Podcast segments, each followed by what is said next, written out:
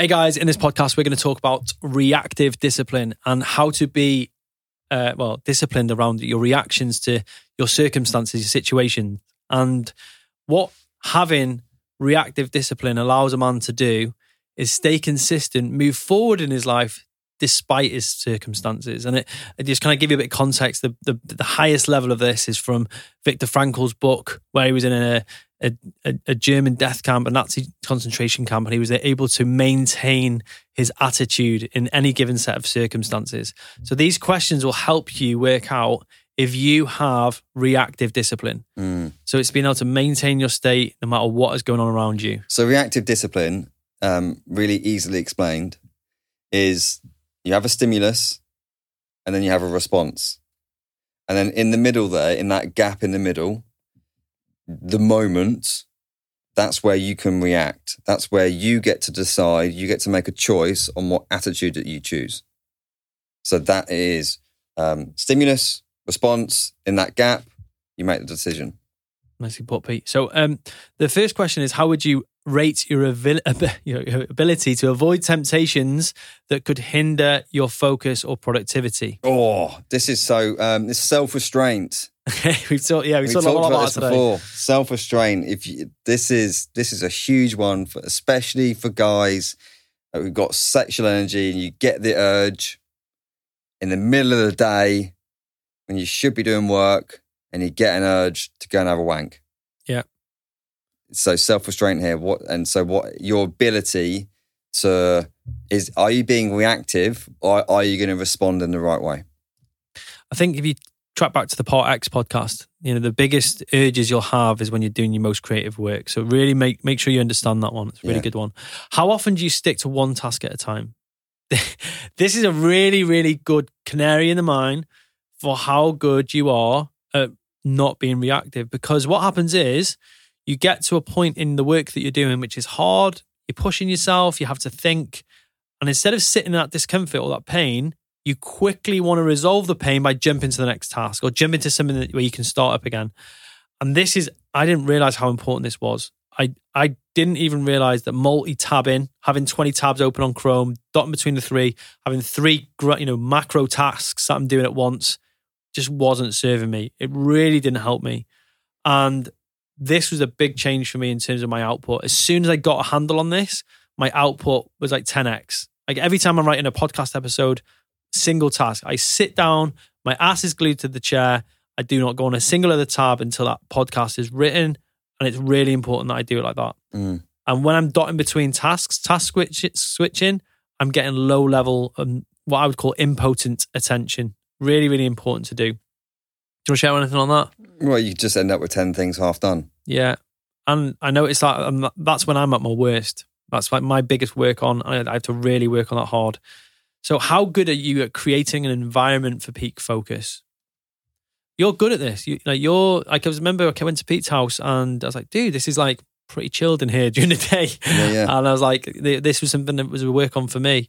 I was like, wow, the it was calm, it was quiet. Yeah, it's just, it's, I've just redone my office and it's like a freaking podcast studio. Um, my mum came in there the other day. She comes around every Wednesday, look after Leo. And she came upstairs and she was like, wow. I was like, yeah, no, it's good. There's there's something actually that when you put the soundboards, which we're in a podcast studio right now, when you put them in, it kills the noise in the room, and it's amazing for focus. Like Yeah. that's what I used to have them in my old office at Fast, and it was like really good. But environment is, Yeah. but environment is, is really, really important. Um, so just like a working environment, if you've got shit everywhere, like there's fucking the messy dishes and there's crap on the floor and there's paper everywhere and like messy environment, messy mind, you can just be reactive to then what's going on around you rather than just like focused on the work. Yeah, and, and this is equally if you're a manager or a leader and you've got work to do and you haven't communicated that you need a deep work time. So this is what I would say for me structurally and you know uh, reactively. I had to tell my team on a Monday, don't disturb me on a Thursday. I'm doing deep work. I'm filming stuff, and I, I notice guys who will go and do work in places where they're going to get disturbed. You need to be proactive about setting this up. You need to be on the front foot, not reactive. Again, with dis- you say, "Hey guys, listen, I'm going in. Don't disturb me." And and equally as efficient at setting up your phone, your laptop, or whatever notifications that need to be turned off so you can really get into the work that you're going to do. So that that's a, that's a skill. It's not something that's innate. You can practice this. Okay, so as you listen to this, this is maybe a work on for you.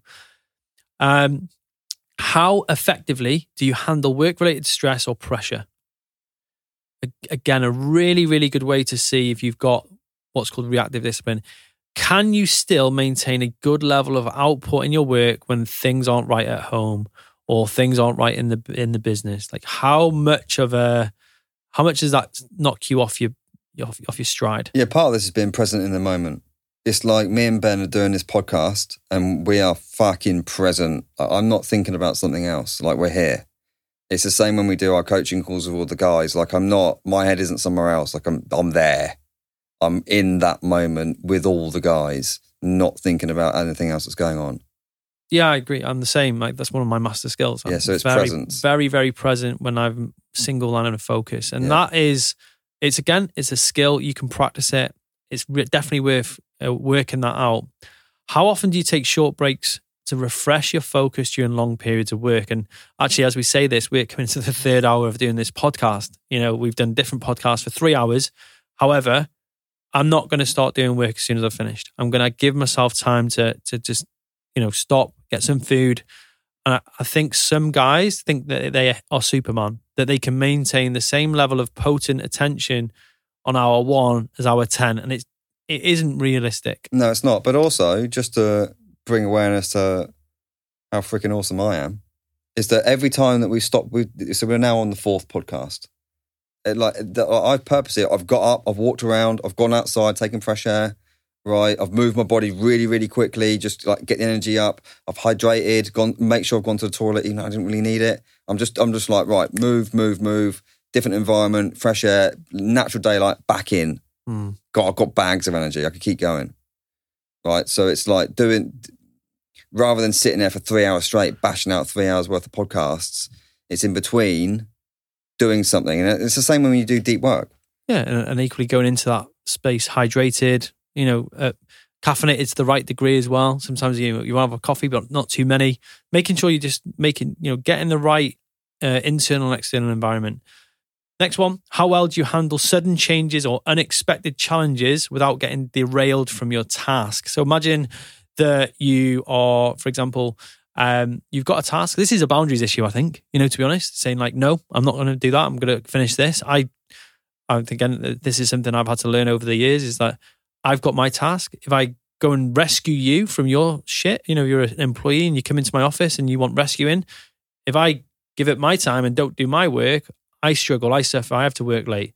So there's a boundaries issue here that you need to overcome. But equally, it's like how well, if something goes a bit astray, how well are you A at keeping your state and B at dealing with it in a pragmatic way that doesn't sabotage your productivity, having to late work late, etc., etc. So, do you want to share anything on that one? This is a really important one. Do you find yourself hanging on to anger or resent longer than is helpful? That's a big one for guys. It's a big one. A bit like holding, yeah, absolutely. Say you have an argument with your missus and then, and then you're still thinking about that two days later. And then it's consuming your mind, consuming your thoughts, every thought. Yeah, and maybe not just two days later. For some guys, it's weeks. Oh, yeah, yeah, two weeks months. You know, Yeah, it's yeah. like yeah, um, and that's what you know. That's a really, really great way to see, as Pete said at the start. In any given moment, we get to choose our own attitude. Like, what attitude are you choosing towards a certain relationship you have? You're making a choice to hang on to that anger, and that in itself involves work. You know, it took me a long time to work that out and how to work on that as well. And the final one is do you have re- reactive habits like scrolling, watching pornography, eating, drinking, or drug taking? And, and equally, those have their own depths to each of those.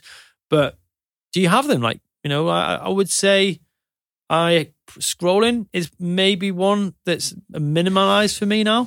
But in on the whole, I'm very, very good at minimizing this stuff. I don't watch pornography anymore.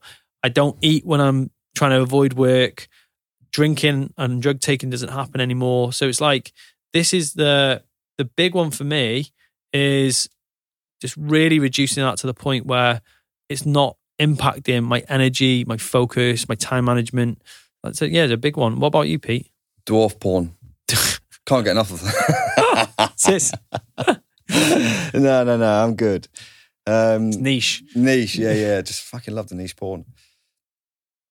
I'm pretty good at it. Do you know? And one of the reasons why I'm good at it is we got we got our app, and in and in and one of the habits is around no vices. Well, you actually said actually you said um, a new one that cropped up on your radar was the kind of Tinder scrolling. Tinder, I think for guys that could be a big yeah, one. Tinder, and like, but not just Tinder, like dating websites. Yeah, Yeah, um, or or or even just like womanizing. yeah, just um like just constantly going out on dates, constantly meeting women, constantly being with women. That that that can also be another one. yeah. I think we've. Uh, but the, but they're the guys' guys, and they're, they're what I would say. If if any of those questions really resonate with you, go and take the scorecard. It's on the show notes, and all you do is click on the on the um, the link. There's 30 questions. It takes you two minutes, and it'll give you a detailed report on how well you are disciplined around reactions. What is your score? What is your score? I'd love to see what your score is. Again, if you want to share that score, just head on over to Pete underscore Taylor on Instagram or at Coach Benjamin Owen and share what you score, especially if you really struggled with it. That'd be an interesting one. Or yeah, because I, scored highly on all of this. Tell me what you score. I want to know if you beat me. Yeah, that's it's yeah, that'll be a good one. The Pete I mine was the structural. Structural was the only one I didn't score too well on. I'm pretty good at the rest of them.